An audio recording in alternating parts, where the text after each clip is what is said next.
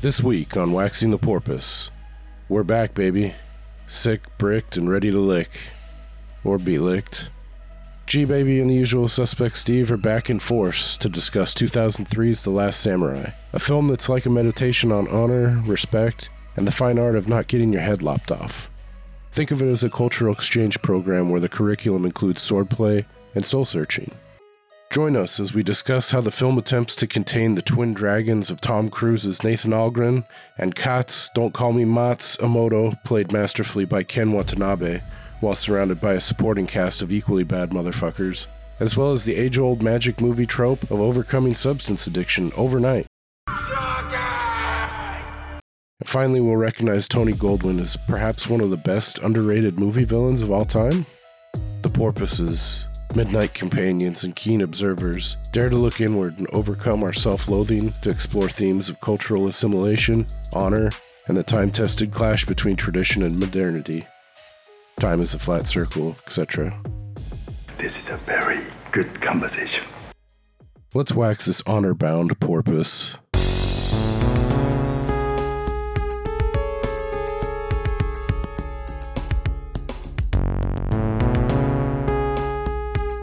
Chase, don't do that.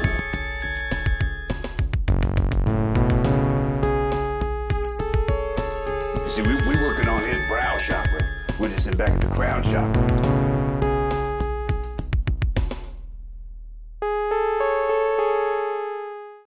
I'm telling mom now. Don't you fucking dare. I'm gonna call mom right now. Don't I you dare. fucking dare. I dare. You know what, actually? I dare you. I dare right I now. dare you. Call mom. I ah. dare you. Call mom. Mom. I'm gonna call, call Mom, mom. Call Mom, mom. See what happens. Mom. She can't hear you. See what happens when you call me her. to do loud? See what happens when you call her. Get louder. Get louder and see what happens. they go on this back and forth. It's so fucking funny. It reminded me of like how incredulous Yeah. Tim Robinson. He's like, "You're gonna tell." Oh my god. Everything's fine. oh, please. All right. I don't even. Oh, okay. I'm glad I got this up. I bought fucking 12 pack of Stella Artois because I'm a fucking bougie, being bougie right now. And uh, I got cans and I was psyched, but they're these fucking tall, skinny, fucking like Red Bull Hmm. bullshits. I don't like it. I don't like how it feels. Like, I should have got. I should have known because it's fuck. It was cheaper. They sell like an 18 pack in cans, and they're like, I think they're tall boys, or they're like some weird shape. And they call it a Yeah. chalice. Uh-huh. The chalice can. you remember that, Ricky? Oh But yeah. In Jamaica, do. they don't call bong. That that- that's a that's a chalice. Yeah. God, that guy was something else. I've been craving a, a nice Guinness lately. I haven't had one in over ten years probably, but it's been sounding real real nice. They are tasty. I just saw. Uh, there's this. I don't know what his name is. He's a big fat British dude with a big walrus mustache, and he like, he's like some kind of jet setter, and he always he always gets a pint of Guinness at like the every airport he stops at. Hmm. He's like, here to try a, a little bit of Guinness, at, like right before I get on the plane, and he and he drinks it. And I happened to catch one the other day, and I was like, dude, that fucking looks so tasty right now for Yeah. some reason. It does. It sounds crazy. I haven't I had don't- one since I had my last car bomb, probably, which is like five years ago.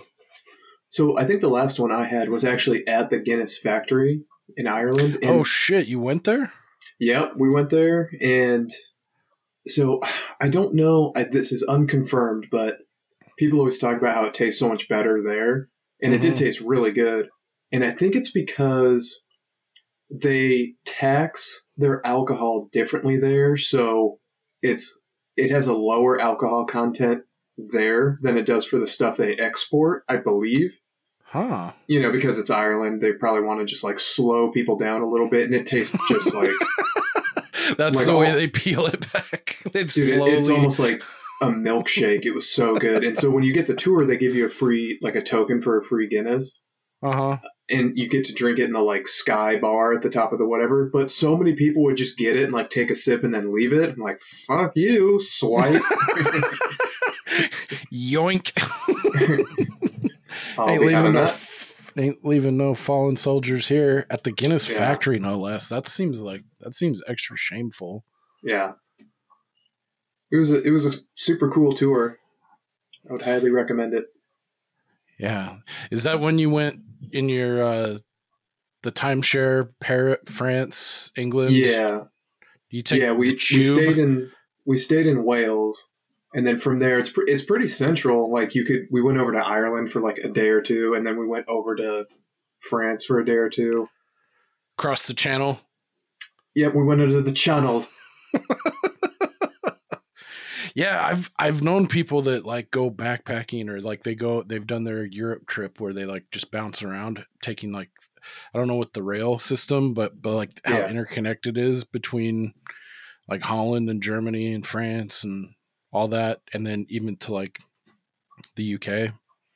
That would be sick to just kind of be like live live out of your suitcase with no all- transportation, yeah, just it's all- ride that way.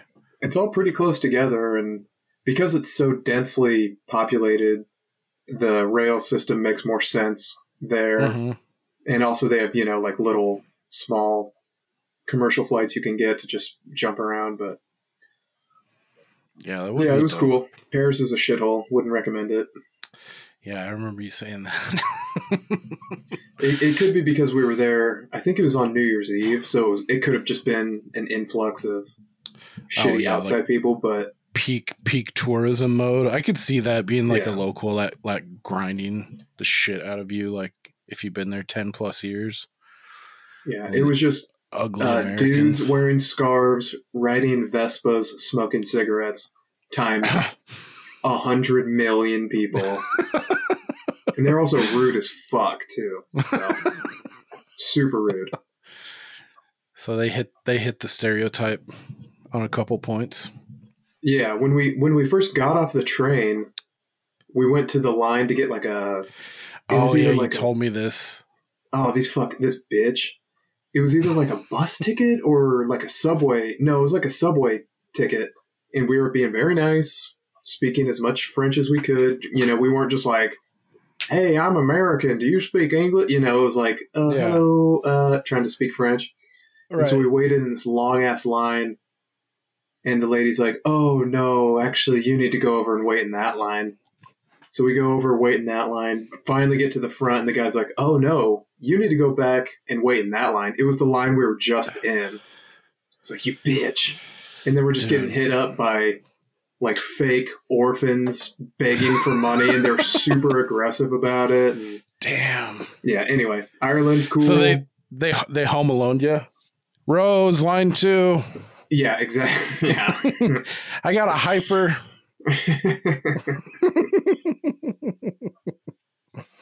You want us to go to your house and check on just to check on him. Yeah. oh man, that's been in heavy rotation. Did you guys hit? Were you able to hit Scotland at all? Uh, we were not. We were uh, in Wales, which is like southwest, Mm-hmm. and then we we bopped over to Ireland, and then over to London, and then Paris, but didn't didn't head north. I would Always wanted love to to go to check out Scotland. Scotland. I would love Yeah, to just go on like yeah. a dude golf trip to Scotland. That would be awesome. Yeah. That would be sick. What is, what's the famous one? Is that St Andrews? St. Andrews. Yeah. Yeah, that would be fucking awesome. Super cool. Uh, check out Skyfall. James Bond was born. Yeah. What did you get on your marksmanship exam? Psychological evaluation. I don't know if I have that. Uh, He's like this every day. Mad as a bag of bees. no, I don't think I do. All right. Well, uh, welcome back uh, to Waxing the Porpoise. Uh, as you've noticed, we've been on a somewhat of a extended hiatus, taking care of a few things, kind of navigating the the chaos of going into the holiday season. We just kind of thought we need to take a little pause for a little bit, and we're back with episode eighty-two, where we cover the Last Samurai. As always, you got myself, Jim G. Baby.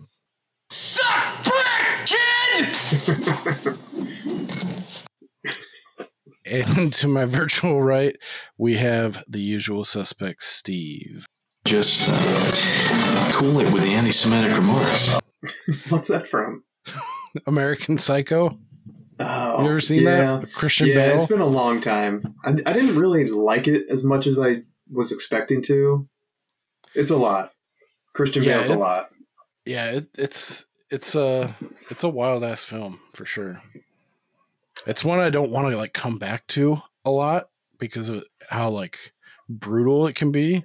But there's some like there are some interesting parts that like make you wonder about the end. Was it all in his head and like like his his last uh like soliloquy when he's like melting down, losing his mind, leaving that phone message is is fucking top tier acting. Yeah, I have I have like no memory of it at all. It's I'd I'd flash back to it one day. It's definitely worth it. It's got a lot of stuff going on in it for sure.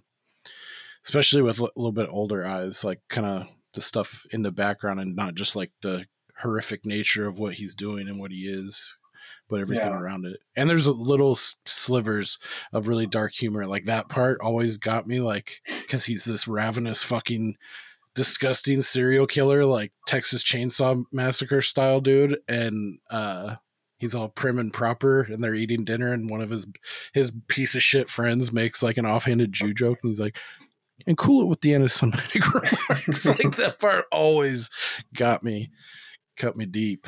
Um, cool, yeah. So we kind of just bullshit before this. So getting right into it. Um, had you you'd never seen this? Were you aware of of this in the Tom Cruise canon? Uh, no, never seen it. I was aware that it existed, but for some reason in my mind, I remembered or I misremembered the sort of the atmosphere around it being a, like a joke. Like, oh my god, can you believe this movie where Tom Cruise Yeah. pretended to be a Japanese guy? Like in my Yeah. mind, he was pretending to be a native Japanese person Mm-hmm. and it and there, there was like laughs around it you know like uh Right. what like robert downey jr in tropic thunder like he was leaning in way too hard Right. so then you know five or ten minutes into it i was like this is so much different than i thought yeah, it was going to be not that.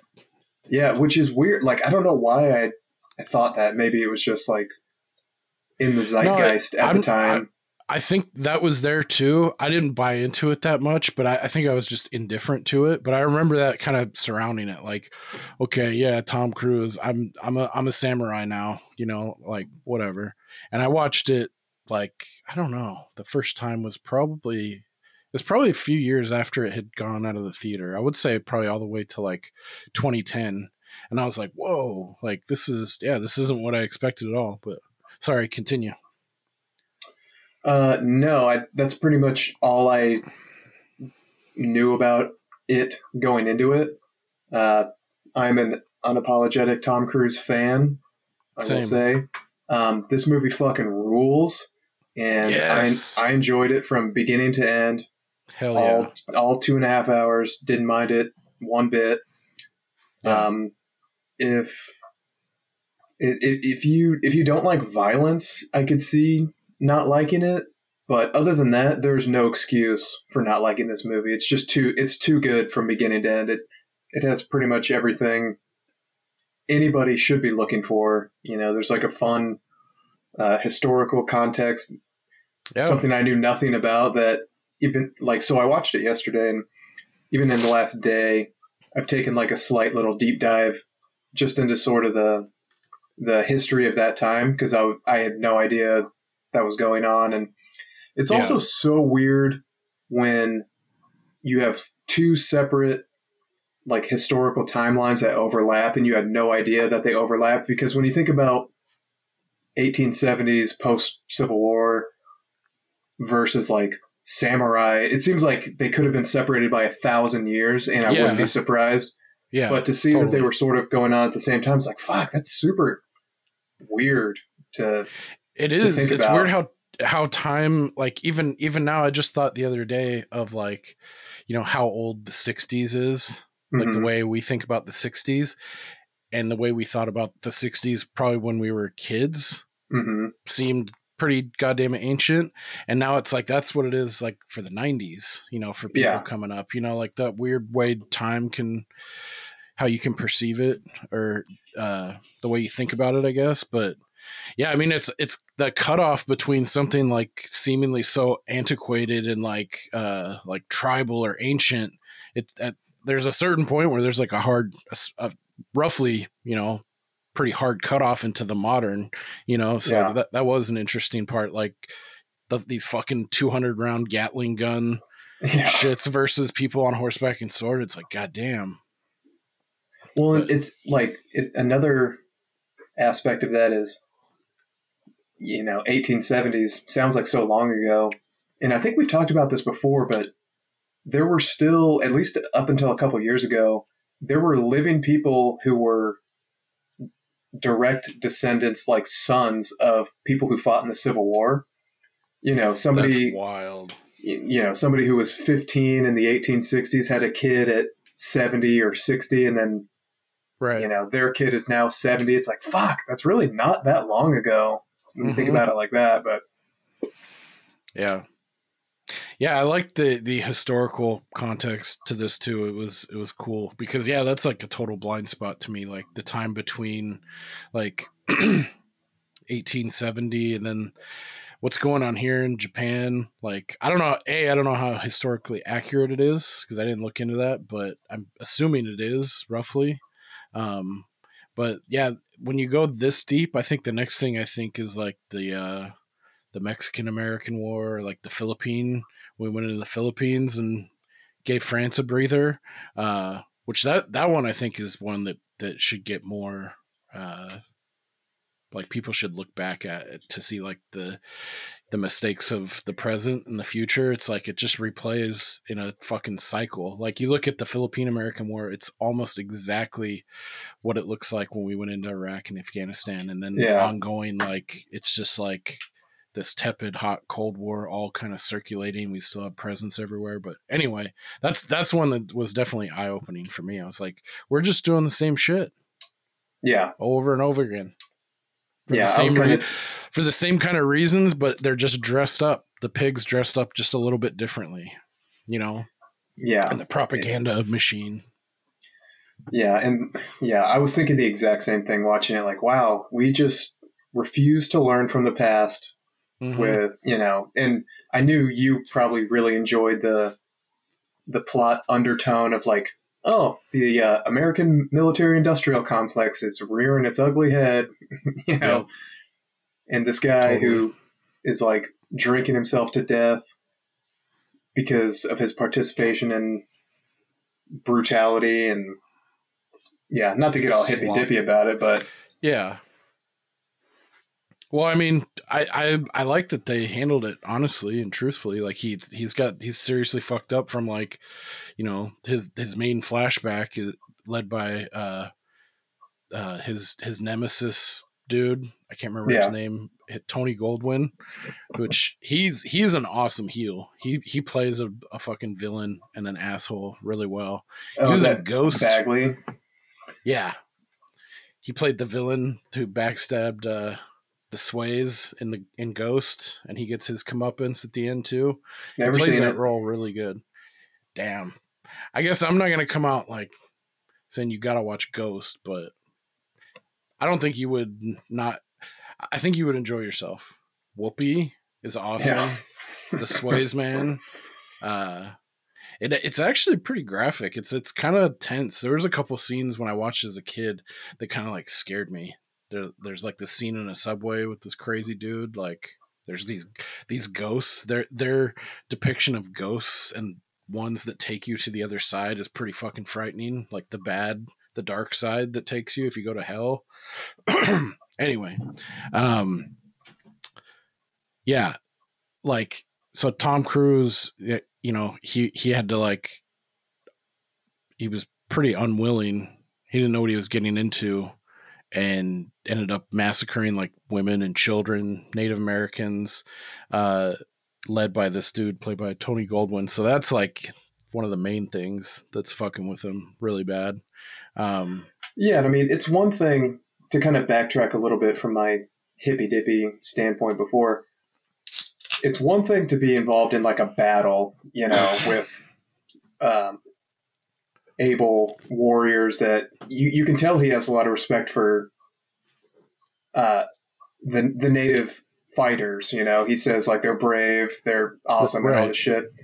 It it it's a bridge much too far when they're like, we're just going to go slaughter this whole village for essentially no reason at all, just to do it. Right. Yeah.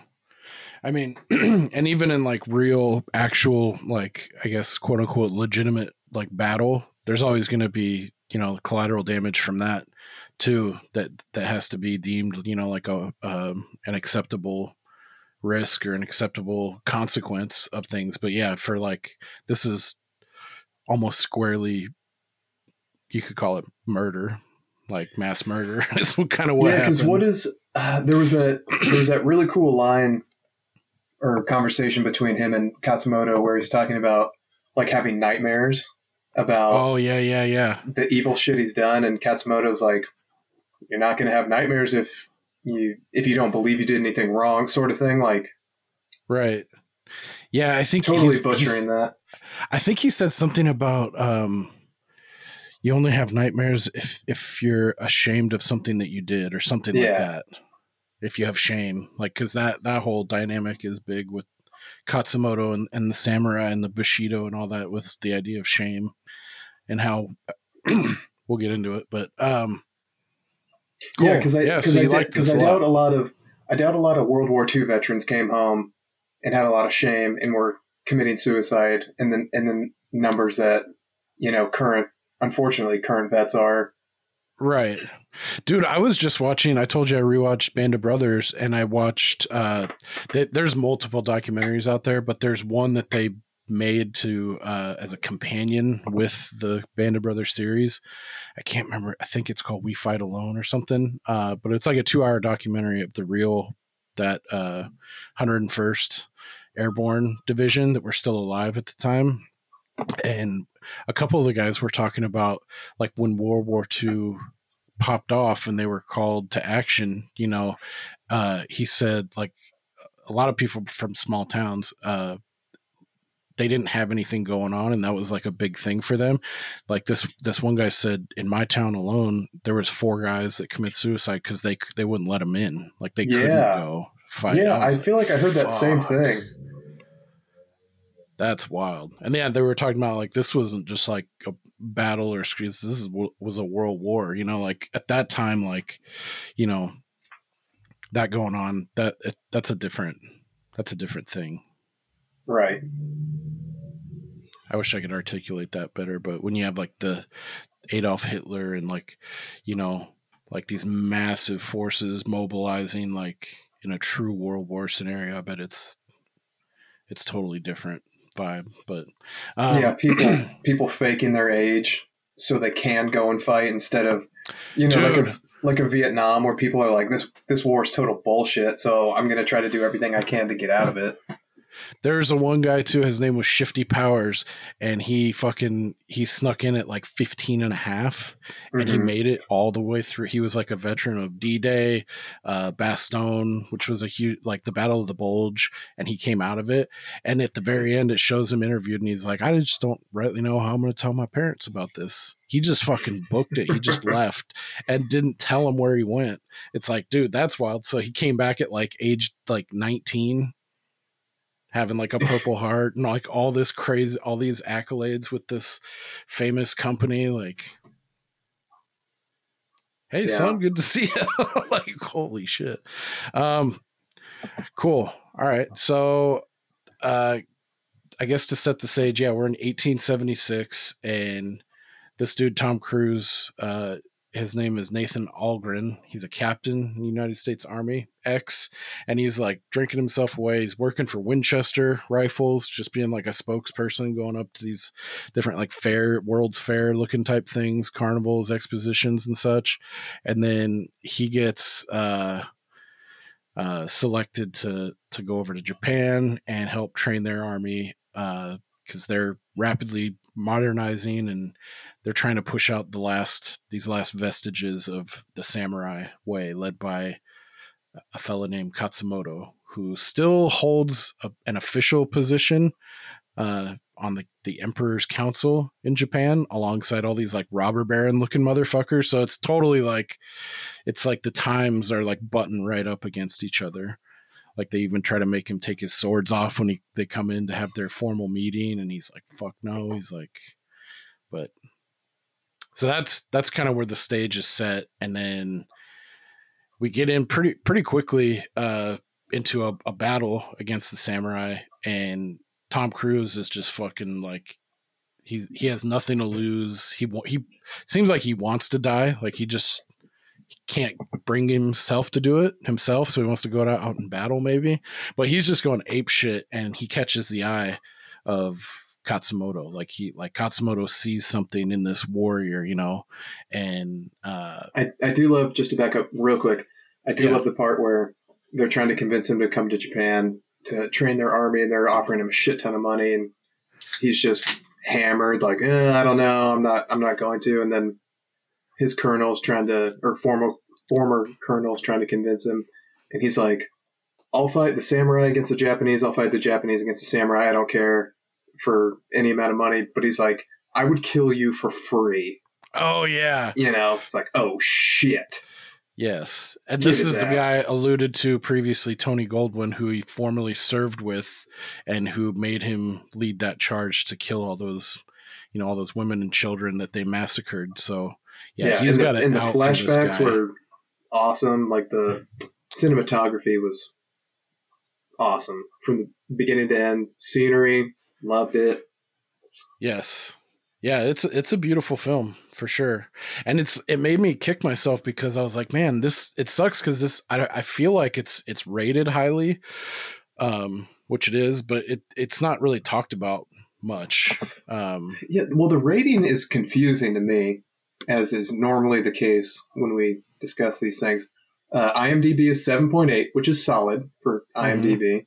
Yeah, that's like But Rotten Tomatoes is 66 with the critics and 83 with the people. hmm.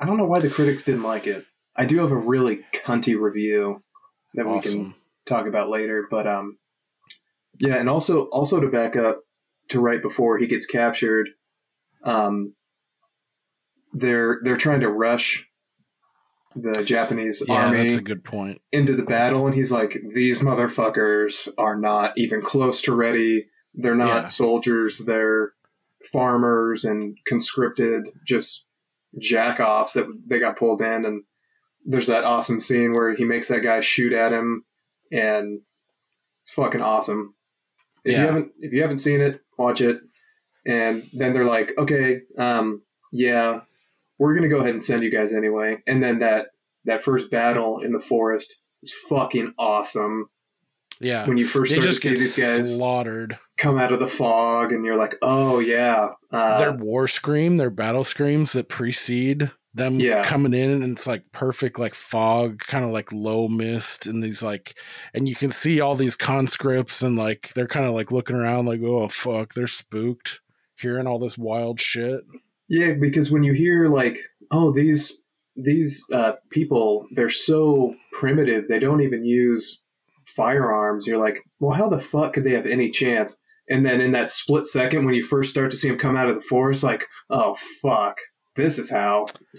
yeah, especially too because we're these these riflemen on the uh the Japanese army side have uh the old school fucking packing the Yeah, powder in musket. and stuffing it musket shit. Yeah, like dude, yeah, you get one shot off, but then you're gonna get your head sliced off before you get your second fucking ball in. Um, yeah, this scene's awesome, and Tom Cruise is holding his own between like four or five of these like upper echelon looking samurai with the dope ass armor, Yeah, and this this dude in red, this red armor comes over, and he he. It reminded me of when the the Viper yeah, gets killed in Game of Thrones. He he like lets it linger a little bit too long, gets cocky with it, and fucking Tom Cruise takes like this half of a battle flag thing that got ripped and fucking sticks him right in the neck right before he fucking brings his his katana Damn. down on him or whatever. I forgot about the the the Viper and Game of Thrones. That that part was that was rough. Yeah. Yeah, that one fucking like got me deep down in my plums. Like I was like, no. Whoa, no, you motherfucker. This close. Ugh. Yeah, that part Yeah. pissed me off. But it was good though. I'm glad because it's like that. Those kind of reactions are what it was famous for, and it's like yeah, that's better, I think, than to like just yeah, got him. Like yeah. The good guy can't always win. right? Yeah, But yeah, sorry. So to loop back where we left off, uh, Matsumoto is it Matsumoto? I'm gonna Katsumoto. I'm gonna butcher these names so fucking bad. I kept thinking that too because Mats was from Black Rain, was uh, Michael Douglas's okay. partner. okay, Matsumoto. This dude is Katsumoto. Katsumoto. So he obviously can tell that this guy is some kind of badass. So instead of Yeah. killing him, he's like, "Let's bring him home with us." Yeah, And- let us learn about our new enemy. yeah, let's bring this brutal warrior home with us, and I'm gonna put him in my sister's home alone, unattended, and this should work out. well, he did. He did have that dude that Tom Cruise affectionately named Bob. Uh, one of the Japanese guardsmen, the older fella, was like on his. He was like attached to Well, his. when he went so- for his little strolls, yeah, but when he was in the house with the sister and the nephews, I feel Yeah. like he was unattended. That's fair. a couple of my my small gripes, I guess, I have about this or dings. The way I think about him is like, I feel like he was taken in like a little bit too quickly, like a little bit too warmly. But maybe that's just maybe that's a, a lost in translation or a difference in culture, but how how much like respect and honor and everything is with them. But I still felt. I mean, I, I feel like the the wife conveyed, you know, like this is fucked up. Like I don't like Yeah. this. But the, I feel like the kids and even Katsumoto's son, uh, what's his name, Nobu Nobutada. Sure. Uh, fuck, what is his name? Was that the, the oldest one? yeah, Nobutada. Yeah, the Katsumoto's son, the the fucking dope archer dude Yeah, who has an awesome moment later. But he um, does. I feel they were all like, I feel like they were a little bit too buddy buddy with him. I would agree. And also his like overnight detox where he's like, sake. And then in Dude. the morning, he's like, good morning. Yeah. Yeah, I And then the next part. morning, he just strolls out like, hello. Yeah, And he's then- like, all right, I'm a I'm I'm a new man today. I did think it was also funny how quickly he's like, "What are these called?" And they're like telling him chopstick. And then in the next scene, he's like speaking fluent Japanese. He's like, what you go, what you buy? It's like it's a it's a two and a half hour movie. You could have sprinkled in just a little bit here and there before. He's like, Yeah. not only do I know all the words, I can understand it and speak it fluently. Right. That that was about my only like I think they kind of hinted right. at at maybe his uh propensity for that at least with all of his notes on that they kind of the exposition with all, all of his Yeah. notes and and how much he revered like the Native American warriors and like their ways and everything um and I, th- I think I thought one someone said like he knew a little bit of their language maybe but maybe not either way yeah he Yeah, is a very quick study with Japanese because uh, Katsumoto asked him at one point, like, "Oh, you you learned the native whatever man language," and he's like, "Teach me one word." He's like, "Nah." uh yeah so you get uh tom cruise he's detoxed and then immediately or pretty much immediately uh katsumoto wants to start talking to him and trying to learn more about his his enemy um or their enemy and uh it's i think it catches Cruise's character off guard at like how kind of like welcoming and like like proper things are. Um he's like, What the fuck am I doing here? You know, he's like, What is all this? And like um and Katsumoto's just, you know, like I've introduced myself, you introduce yourself, like, and he's like, wait, I have questions. It's like this, it's a really short meeting. Um, and then he kind of kicks him back out. And then it's like this kind of developing montage, like a long, long form montage of him, uh, like seeing the he's like he talks about they they dedicate themselves to perfection and whatever they do every day like the the goings on of the village how these people interact with one another and i think he starts to he comes to respect it or he's at least really interested in how these people are living. So he that's the other thing too it's like the assimilation of it all seems a little weird but i guess he is a different kind of person he's more open to that kind of thing. But he he does start assimilating pretty quickly. I think it it's sparked by um, he sees two kids fighting with with stick like wooden samurai sticks and he comes in and like picks one up off the ground and then we see this dude who fucking wants to kill this guy his name is ujio Yeah. um, who's a bad motherfucker uh, and he sees him with like the little kids and the wooden stick and he goes up and he's got his training stick and he's like, all right, let's fucking go. And he just whips Tom Cruise like a fucking dog repeatedly, but it's like that that he it's that's his first point at like trying to get a little bit of respect. He he just keeps getting up. He fucking gets the living shit knocked out of him and gets up like six times. yeah. And then they're like, fuck, all right. like, all right. Stay down.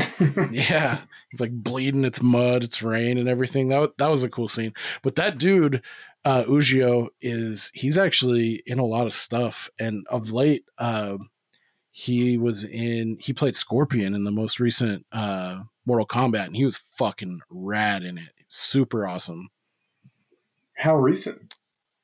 The newest Mortal Kombat that came out in 2021. Have you Oh, have you not seen that one or even No. know anything about it? It's pretty dope. I like it. I liked it a lot. Scorpion, I, I think it's pretty unanimous. They nailed Scorpion, and that dude Ujio plays him.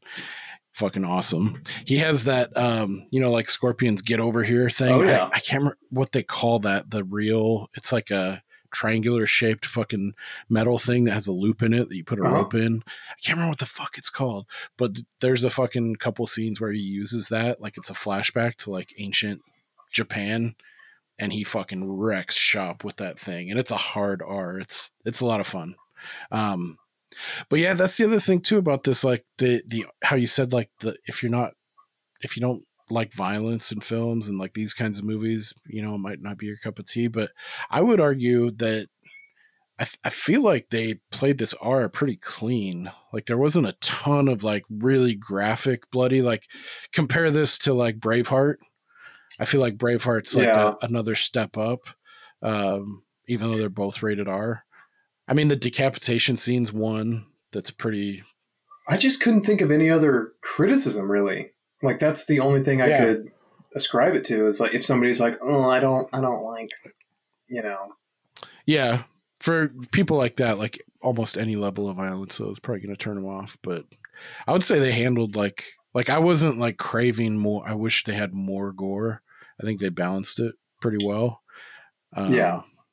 Yeah, because it, it wasn't like over the top Kill Bill, katana, you know, right. spurting blood fountains. But yeah, so then then he really sort of ingratiates himself when, and this part was also fucking awesome when the ninjas this come is one of my favorites. This is one of my favorite scenes. I Dude, I I, so I vacillate. I vacillate between this and a couple other scenes, but I think this is my favorite. This is the one that gets me the most fucking jacked. a dude boner, a broner. Yeah. Especially the way they cap it off at the end when they're all like, yeah. It's like, fuck yeah, dude. Like, I remember I was like, dude, this is just like I saw it yesterday when I watched it for this. I was like, fuck yeah, this holds up.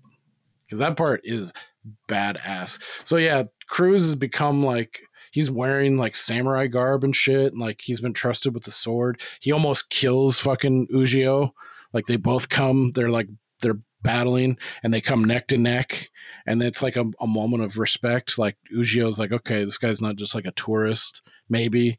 Um but he has my respect because he's like learning the ways and he's like whatever. So they're having like it's like this kind of like things are going well and they're having like a theater performance at their outside their main temple or square in the village and Cruise sees he sees something because he's like you know the soldier always first and he's kind of like keeping an eye like looking around and he sees some shadowy figures up on the roof pitch. And then i guess it was some I at first i didn't know if it was like a neighboring like uh rival samurai leader but then later on you know i was like oh that's right they were just like assassins hired by um someone we didn't mention but the one of the native japanese people like robber barons basically that is really trying to exploit the shit out of his land and trying to make deals and like modernize with with the rest of the world and he doesn't give a shit who uh, Yeah, gets in his way He's kind like the he's kind of like the Dick Cheney. Yeah. Yeah, he's he's the guy with the business interest with the political influence.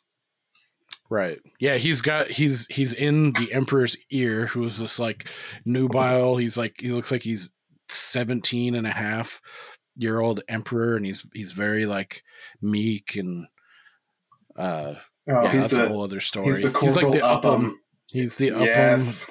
fucking emperor of this flick. So just if you know that, then there you go. Um, but yeah, so they get ambushed and uh, just all hell breaks loose. They just start defending and fucking fucking shit up left, They right, the- front, and center. those ninjas have those sick like cat claw Yes.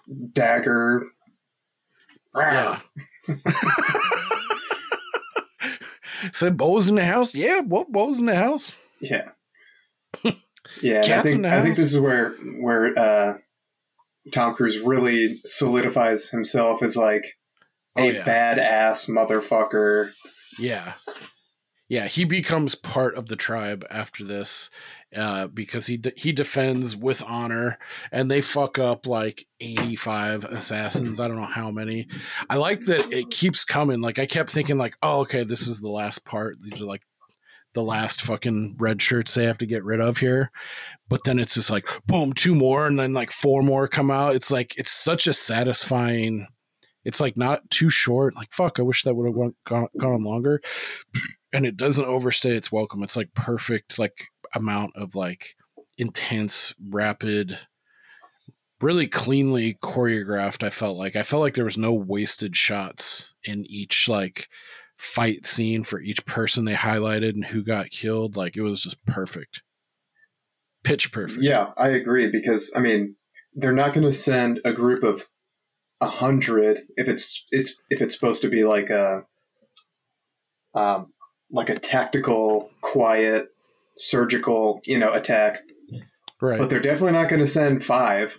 So yeah, when they first show the the handful of guys, and then the like second wave keeps coming, it's like okay, yeah, I, I could believe that they would send like 15, 20, Yeah. 30. Like nothing about that seemed unusual to me. yeah, because you could see him having like twelve or fifteen archers kind of mm-hmm. around the perimeter alone, maybe Yeah. in there, and then they're part of the second wave that drops their their bows and comes down. Yeah, I would say it felt like somewhere between like fifteen and thirty that come and try to take him on, and they all just get fucking bodied.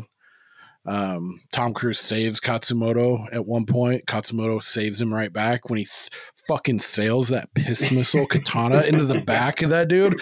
Fuck, that part's so awesome. I love that part. Even the sister gets in on it with the shorter. I think it's like the I can't remember what blade it's called. It's what they they reserve for the fucking Harry Uh, Carey Is that the Harakiri. S- seppuku? Yeah, seppuku. Yeah. What's the difference between seppuku and harakiri? Um, I know there's a difference. I can't remember. there what it was. is. Maybe for what reason I think, you I do think it. so. I looked it up, or I was reading about it the other day, and seppuku, or however you say it, is the act of like shame based suicide. Okay. But I think I think harakiri translates to like stomach cut or something like that. Oh, Where Oh no, they're the same thing. It's Well, also called seppuku. I, but I think seppuku is the proper term Oh, okay. from what I understand. Feel free to It says seppuku, also called harakiri, is a form of Japanese ritualistic suicide by disembowelment. yeah. Good times. Yeah. And yet they actually have one of the scenes back earlier in the first battle, they show this older general who looks like he was conscripted against his wishes or like yeah. he had a, a crisis of confidence later and was like, fuck, I don't want to be doing this. Like he he was a former samurai, like he fought alongside Katsumoto. And then at the end of that very first battle at the beginning, he fucking gives himself up and he wants to he he asks for like the opportunity to be killed by um Katsumoto. But Yeah. they do both. Like he fucking stabs himself in the gut and then Katsumoto fucking slices his head off. And Cruise sees that. That's like the last thing he sees before he's hauled off as prisoner. So that's one of the stumbling blocks he has when he's talking to him. And he's like, he's like, but you would do that, you're savage or whatever. And Katsumoto's like, it was a good death, you know, like, and talks about like the, like the honor, like he asked me to take his life, like Yeah. because of his shame, because he crossed lines and, you know, like he, this was a good thing, you know, whereas Cruise is like, he just lopped his fucking head off, man. like, so Yeah, so that was that was Hasegawa who when they first sent them up to fight, he's like, I'm not gonna go fight Katsumoto because that's that used to be my boy. yeah, And then when they defeated him, he's like, All right, well, I'm just gonna gut myself. And then you find out later that or maybe maybe it was something I read that it was traditional if somebody's gonna gut themselves that it's like additional honor for somebody else to behead them to make sure that it happens quickly. ah, So, and he tried, I think he even tries to explain it to Tom Cruise like, yeah, he, I mean, he was going to kill himself out of shame, and I was happy to do my part to make it painless for him, you know, right. That's a good which point. Yeah, to an outsider looks insane. It looks like he just cut his head off for no reason. yeah but there's like a there's an element of mercy there because yeah like the full-on seppuku is like involves Oh, like God. Like you got it's not just a one stab it's like they have to like cut like up to the sternum and shit and they have to like ritualistically like Yeah. hand fucking like press like pesto and shit or like pasta they have to unfurl their fucking guts out of their stomach it's like oh Well, god that's a- damn dude I imagine that's a slow death, but That- oh if, they, that's if they sever your spinal cord, that's pretty pretty quick. So yeah, I mean, it it probably looks bad, but it really is merciful. Yeah, totally, hundred percent. Yeah. Um. So yeah, after I the have assassin, introduced myself. You have introduced yourself. I Yeah, love the so way that- he talks too. His English, like dude, how he, I read. he almost seems like a little kid, kind of, when he's learning about all this new stuff, and he's this crazy, like badass dude, you know, who like commands all this respect and I read something that said he had been in a bunch of either American or English movies before, but this was the first movie he spoke English in. yeah, he's big in Japan way before this, and this was kind, yeah, this was like his Dude, first, His English Uh, was so good. I yeah, couldn't, I really was good. really surprised. Yeah. Yeah, this was his first uh, opening to uh, the Western uh, film. And then he's been in a lot of stuff since then. He was in, um, he played Ra's al Ghul in Batman Begins, um, which was, I think that was right after this, two years after this. Then he was in Memoirs of a Geisha, um, Letters from Iwo Jima, the fucking, uh, the counterpart to Flags of Our Fathers by Clint Eastwood about um, the Battle of Iwo Jima, the flag raising, and all that. So they he shot. Have you ever seen those two? No, Flags of Our Fathers is like a Private Ryan. It's it's not as good, but it's like a Private Ryan in the Pacific, and he it's like a full two and a half hour from the American side point of view, and then letters from Iwo Jima is kind of back and forth, but mainly is from the Japanese point of view. And this Oh, dude plays Katsumoto. Uh, Ken Watanabe is like one of the main dudes in that. I Uh, also and haven't seen any of the Christopher Nolan Batman movies. Yeah, I, like the first one a lot. Uh, a lot of people love the second one. I think it's a little overrated, but Heath Ledger's dope in it. The third one's like, yeah. Batman Begins is solid. It's pretty cool. I like it a lot. Liam Neeson's is in it. So, Liam and he- Yep. Uh, then he was in Inception. Uh, he played Saito. Um, he was in Godzilla, Transformers. Yeah, he's been in a ton, sh- ton of shit uh, over in the states now too. So um, I like him a lot. I think he's awesome. He's a great actor. Uh, Yeah, he did a great job.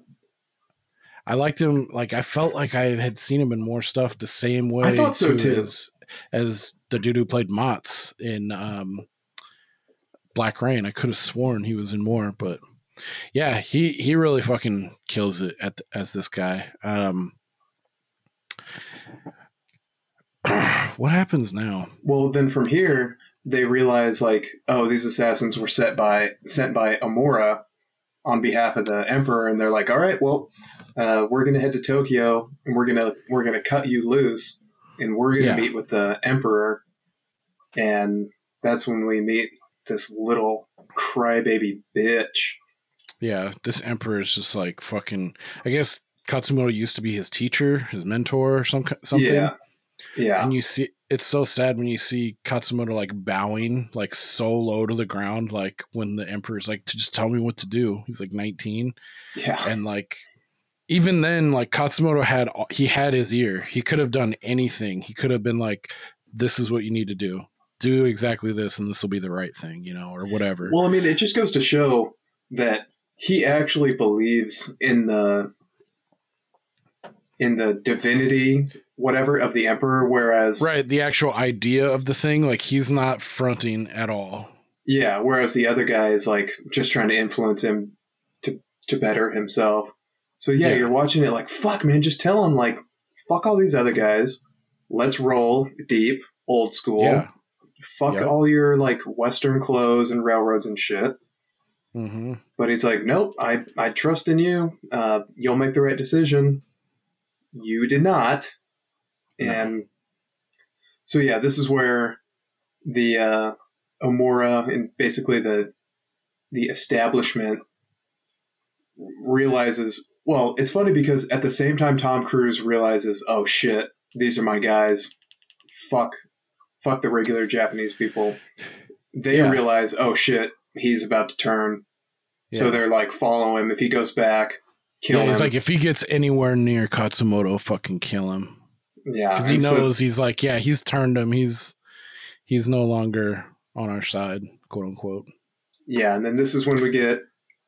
I mean, this has got to be one of the top three or four Fuck yeah. parts of the whole movie where he just takes out like six guys.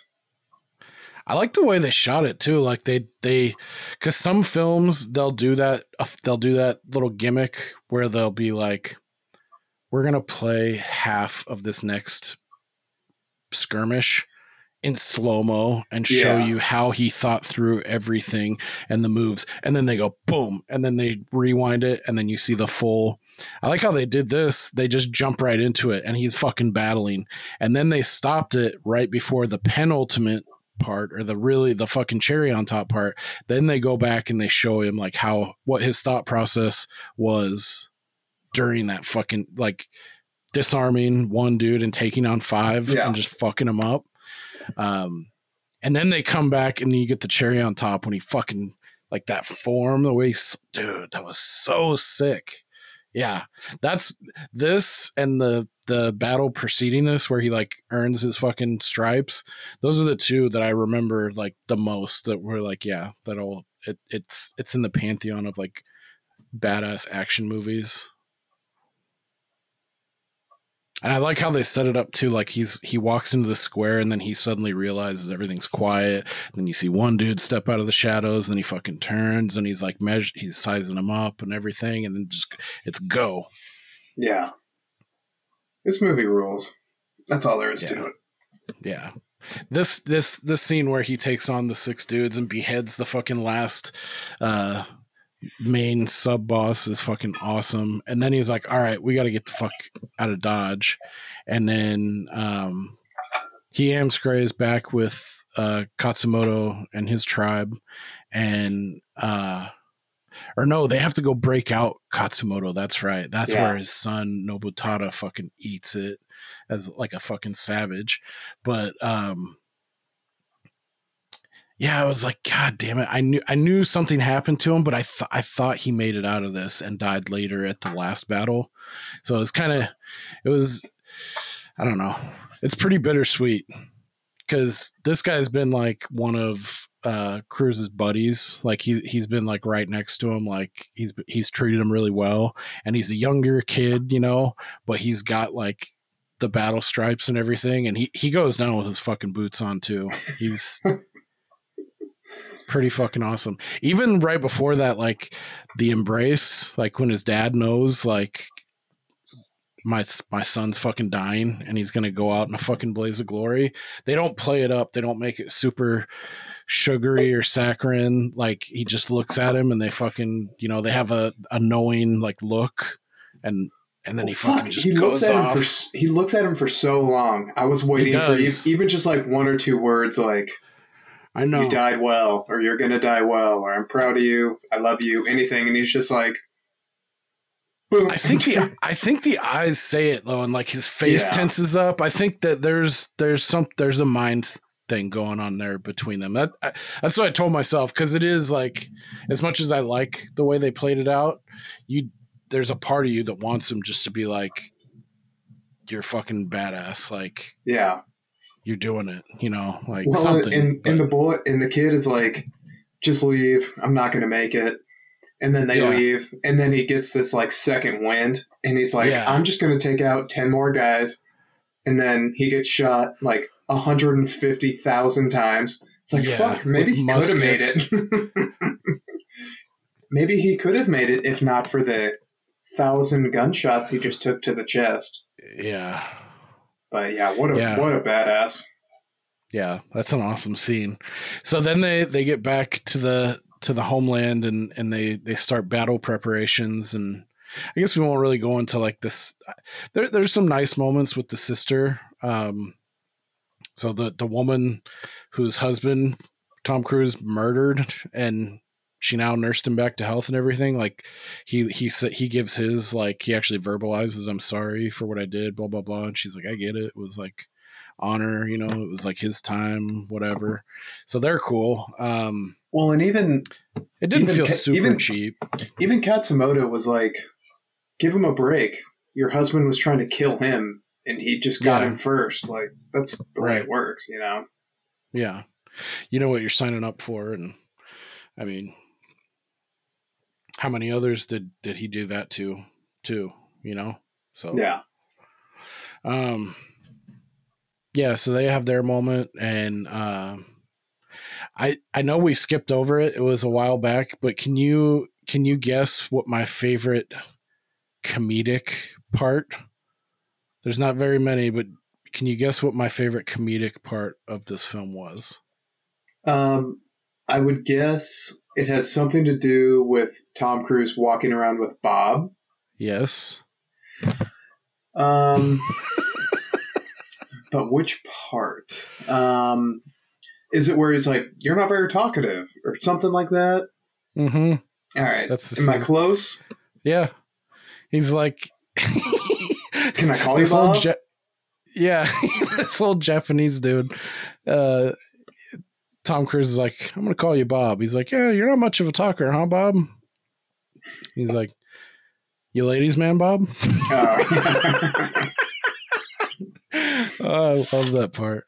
That's like, yeah, that's like the only sliver of comedy in this film. But, um, yeah, so they make their their war prep- preparations, and uh, Cruise relays the the story of the the battle of the 300 at Thermopylae, and Katsumoto was like fucking boner alert. Like, tell me more about these men. Like, Dude, I've got to say, this movie must have inspired 300, right?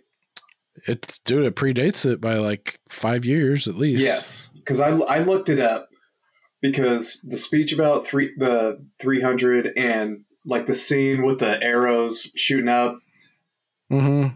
it must have been like a dude boner inspiration for 300.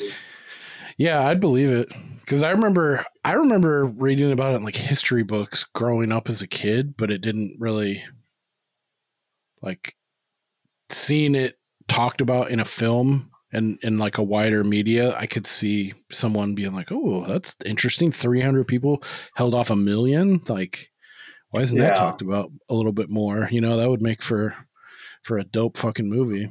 I haven't seen that movie in years. I think that's one I only watched like once or twice because it was like a theater experience, and I was like, that was dope. Like, Yeah, same here. um, So yeah, he gives They him do- the, the inspirational speech about the 300. yeah, yeah. Katsumoto immediately is like, tell me more about these people. Um, he did the same thing earlier too. Like, it's kind of a callback to uh, Custer. mm-hmm because uh, Katsumoto's talking to Cruise about like you know what he did and f- fought against the like he like Katsumoto's aware of the Native American warriors and their spirit and their um their reputation. And and he's like uh he asks him about a battle. Um and he's like yeah Custer. He's like I have heard of this general. Uh and you can tell Cruise is like talking about him with disdain. Like he fucking he he was he fell in love with his own ego and a whole bunch of his soldiers died for it. Yeah. uh, it was like 216 or 210 men against like 5000 indians. Like what is that the bat the massacre at Little Bighorn. little bighorn okay. Um yeah and then uh katsumoto's like he's like wow, what did he say? He's, Like, he died was well, foolhardy. or something yeah like he was like he's like he was foolhardy and brash and he's like he's like he sounded like an amazing yeah he died well or whatever you know and crew that's that's where they butt heads at the beginning too. He's like no. And i wonder how they reconcile that too because like katsumoto thinks that's dope but he doesn't have the full picture of it you know too. So it's it shows too that like his ideology has its flaws too you know and like Yeah. not everything is full of fucking honor and like the way that you guys are portraying it being Yeah, there's you a difference between doing something honorable and something foolish that gets all of your men killed. right out of ego and like you know a, Yeah, a prin- for principle is one thing, but but ego is another for sure. Yeah. Um I did like this this kind of uh this trap, this setup, this first salvo Oh that yeah, they have in their defense. What they they fucking soak these like haystack ball looking things and like I don't know what the fuck that was, kerosene or whatever they had that mimicked fucking some flammable shit. sake, And they have- sake. Yeah. Sake. oh man. The classic one night detox Yeah. in film. Those are awesome. Good Um, morning. dude you know who does one fucking like that's really like soul wrenching and hardcore as fuck is um leonardo dicaprio in the basketball diaries 1994 this is right in gilbert grape era dude he's Never- like a junkie heroin junkie Either. that plays that plays basketball yeah. dude he is going through it. That motherfucker can act dude straight up. Like i didn't watch that till later in life and then i saw it and i was like okay. Between that and gilbert it's like say what you want about the guy. Like that that dude can fucking like i totally bought that he was like hook line and sinker that he was like it's like pretty nightmarish depiction of being in the throes you know? Like Trainspotting. just one more fucking hit. Oh, hi. Hey Lola, how's she doing? Better? She's good. Yeah. Better now? Yeah, On the she, mend. She better be. We spent nineteen hundred dollars oh no. just to make her feel better. She's good. Oh man. We're gonna get a, a cloaca, a butthole shot.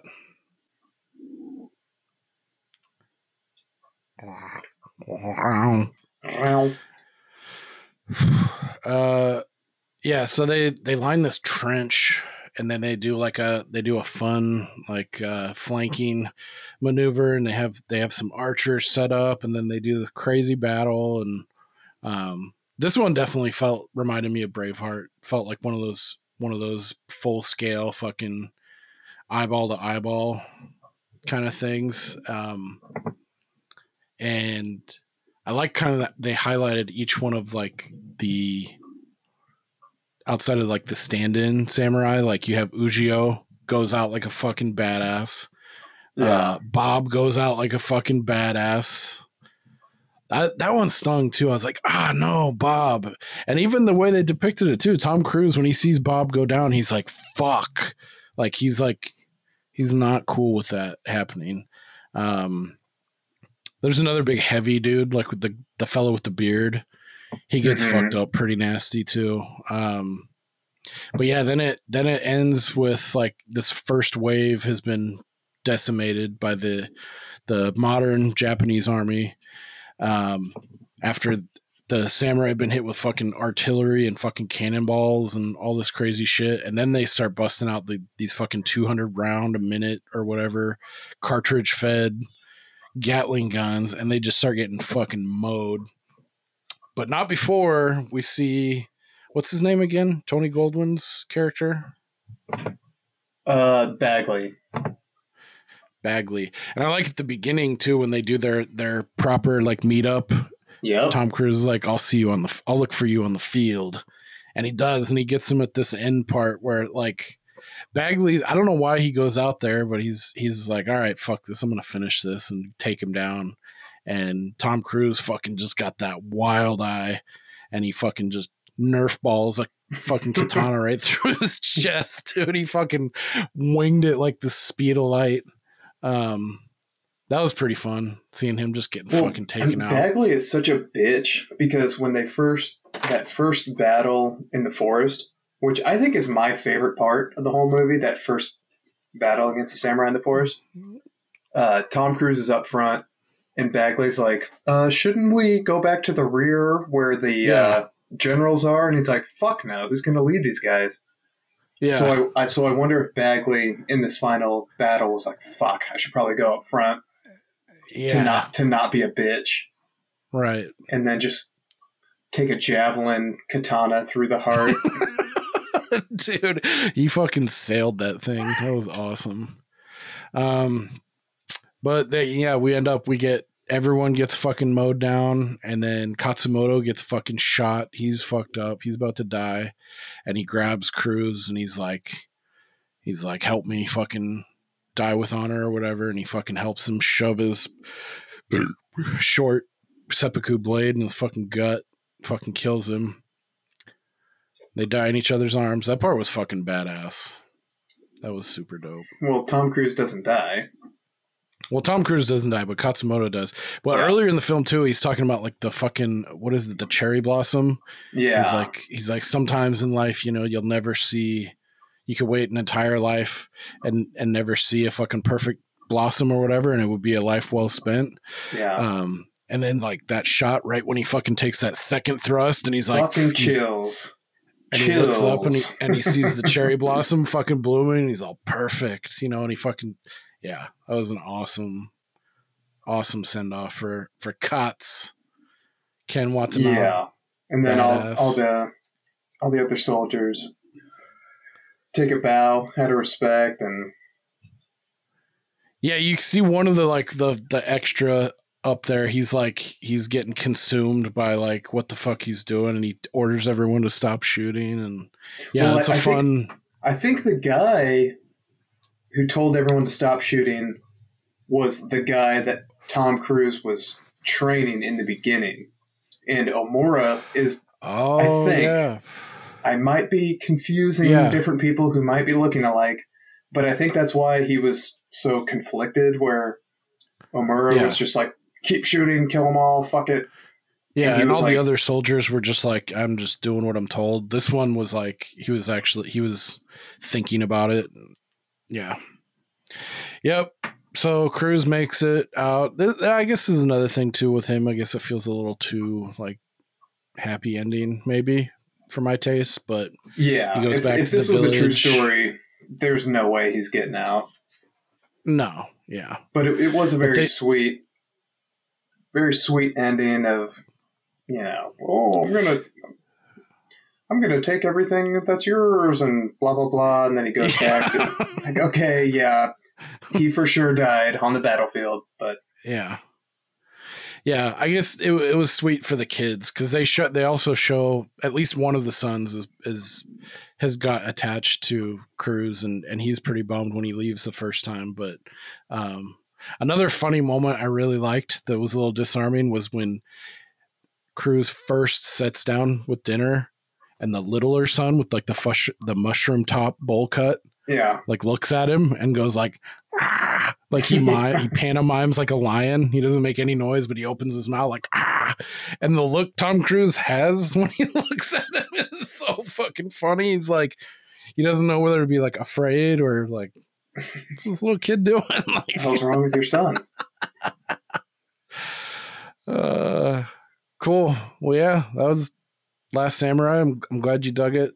It's it's a sneaky one. It's like i know i love this film but like i don't think about it a ton. But every once in a while i'll remember or i'll be thinking about like a like a period piece kind of action film like this. Like it's right up there with like braveheart and or like rob roy with liam neeson's um you ever seen rob roy No, with liam neeson? Mm-mm. came out the same year as Braveheart, and I think it got overshadowed. But it's it's a very similar kind of tale, um, and they both take place kind of at the same time. I think it's Irish. I think he's there's some shit going on in Ireland similar, but um, yeah, this this is right up there. It's it's an awesome action flick. Um, if you can just drop like the cruise stigma, I know there's things like the whole Scientology and he's a fucking weirdo, but motherfucker can make an action movie. That's all I gotta say. And Yeah. I just saw this thing the other day, like uh for any like especially Mission Impossible, but I think it's virtually any movie he's made in like the last 10 years. No insurance companies will bond that those studio films with him as a producer or him as a star. So he he bankrolls, he pays for the insurance bond that covers the entire film out of his pocket for e- and has that on like retainer for each one of his movies. Otherwise, no, he couldn't get them made. I'm like, damn, that's fucking pretty wild. Yeah, I saw he was a some either producer or executive producer or something on this, and I, I Yeah, I read some piece of trivia that he he took zero salary for it, but I mean, obviously that's because he's getting money on the back end. But I mean, he's he's investing in himself for sure, and I have no problem no problem with the man. so Top Gun three and 2040, and he'll he won't look a day past 45. Dude, he looks younger in Top Gun 2 than he does in this movie. I will be the first in line. Right on. Um, Yeah, I mean there was there was only one piece of trivia that I thought was kind of interesting where yeah, they were doing like sword play training with actual swords and Tom Mhm. Cruise was on some kind of like mechanical bull. I don't know why. But when they were or mechanical horse, that's what that's what it was. And so but the me- the mechanical horse malfunctioned and so when his counterpart went to swing, the the horse was supposed to duck, it didn't and the guy was able to stop an actual sword like an inch from his neck holy shit! from taking his head off. Fuck that. Damn. That's crazy. We almost didn't have a Top Gun 2. Oh, don't even say wild. That. guess this was filmed in New Zealand. Weird. Yeah. Yeah. Super pretty scenery. Yeah, pretty country for sure. That's one place I've always wanted to go, like New Zealand or Scotland. Really fucking sound like awesome places to be. I'm a fan of the coast, so I think I'm that's a big part of it too. Yeah. Like water, like mountains and shit, and like dope cities. They both have both. I do have a fun Yep. cunty review that Yeah, let's do it.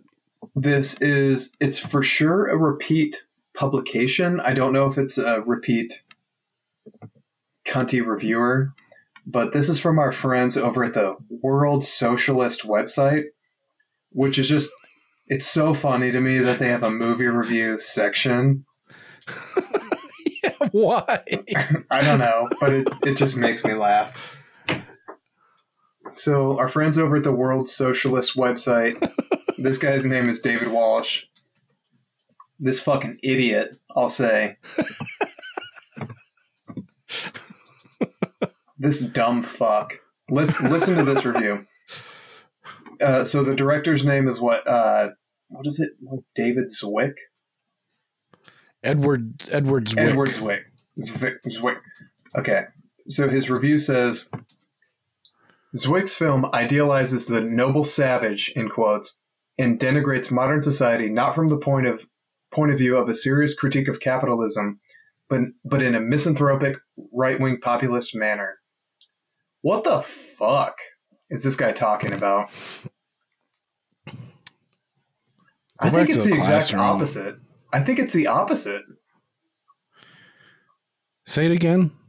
He says the film idealizes the noble savage and denigrates modern society not from the point of a view of a serious critique, critique of capitalism, but in a misanthropic, right wing populist manner.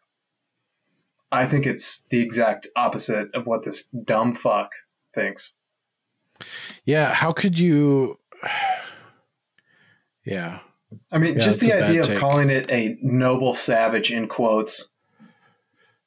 It's the opposite. I know that's a- that's a term that's used. It is. and But I don't think it applies to this type of movie. no, not at all. Because you can tell, like the like Katsumoto and his, they're not so far removed. They're they they have ideas of honor and Yeah. respect, and they're they're much more uh, on the the farther end of the spectrum, away from like savage tribal peoples you know? Like look how he, he took in an enemy and they assimilated they changed they talked about different things you know? Like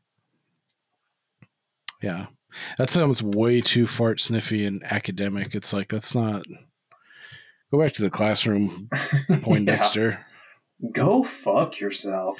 go fuck yourself. Dude it's funny uh another bad review um our our friend miles who's been on for Yeah. uh, a few shows he was actually a guest recently on the straight chilling podcast uh they they covered uh the new godzilla movie godzilla minus one um because miles is a huge kaiju godzilla fan so they had him on and uh they were reading a couple shitty reviews and towards the end there was like a kind of a wink and a nod to us because they read the shitty review and miles, miles piped up in the background. He's like he's like where was that review from? Bitch media? And i was dying when i oh, heard Oh, that part. I was like no nobody else knew what the fuck he's bitch media? What? I fucking i died. Oh Yeah. man. check out that was a couple weeks ago. That was their godzilla minus one episode number 452 uh at the That's straight awesome. chillin' boys yeah that was super dope Did someone order a Um, bitch? all right well uh This is a very good conversation. indeed you have any final thoughts about this one before we wrap it up No, I don't think so. I would highly recommend it. That's all. Word. Oh, one thing I wanted to before we took our hiatus, I didn't we didn't have a chance to plug it and I uh on one of our episodes and I've been a fucking lazy bastard on our socials uh promoting anything, so my apologies, but I wanted to give a shout out to Anna Hanner and Hunter at the Cinnamon Slab podcast. Our Oh, last yeah. episode I think before we took a little hiatus, we covered um the fourth kind Yeah. Milla Jovovich. Uh, that was a ton of fun. I yeah, that was fun. really enjoyed that episode. So go check them out. It's pretty recent. But yeah, we had a great time on that one. That was fun talking about that because that's one too. Like I I watched just once or twice and it freaked me the fuck out. So I was really I was I was psyched to go back and revisit it. And it even though I wasn't as hot on it as I was when I watched it back in like 08 when it came out or something like that, we still had a great time. Yeah, episode 38, uh, the fourth kind. Go check out uh, the Cinema Slab podcast. They're they're awesome. They have a really good show. Um, and we had a great time with them. Uh, looking forward to next week. I don't know what we're gonna be talking about, so it'll be a it'll be a surprise episode. Uh, so stay tuned. But the intention is to be back uh, full time again. So um, maybe in the future we might switch it up, but I think getting back on the the weekly train will be fun and get back into the swing of things. So appreciate y'all uh, for for tuning in and uh, tune in next week to see what we got going. Oh, Twitter, waxing the porpoise, all the socials, whatever. I'm gonna skip it. This one, you know where to find us. Um, it's a series of tubes. Uh, so thanks for listening, and we will see you when we see you, and we'll see you later.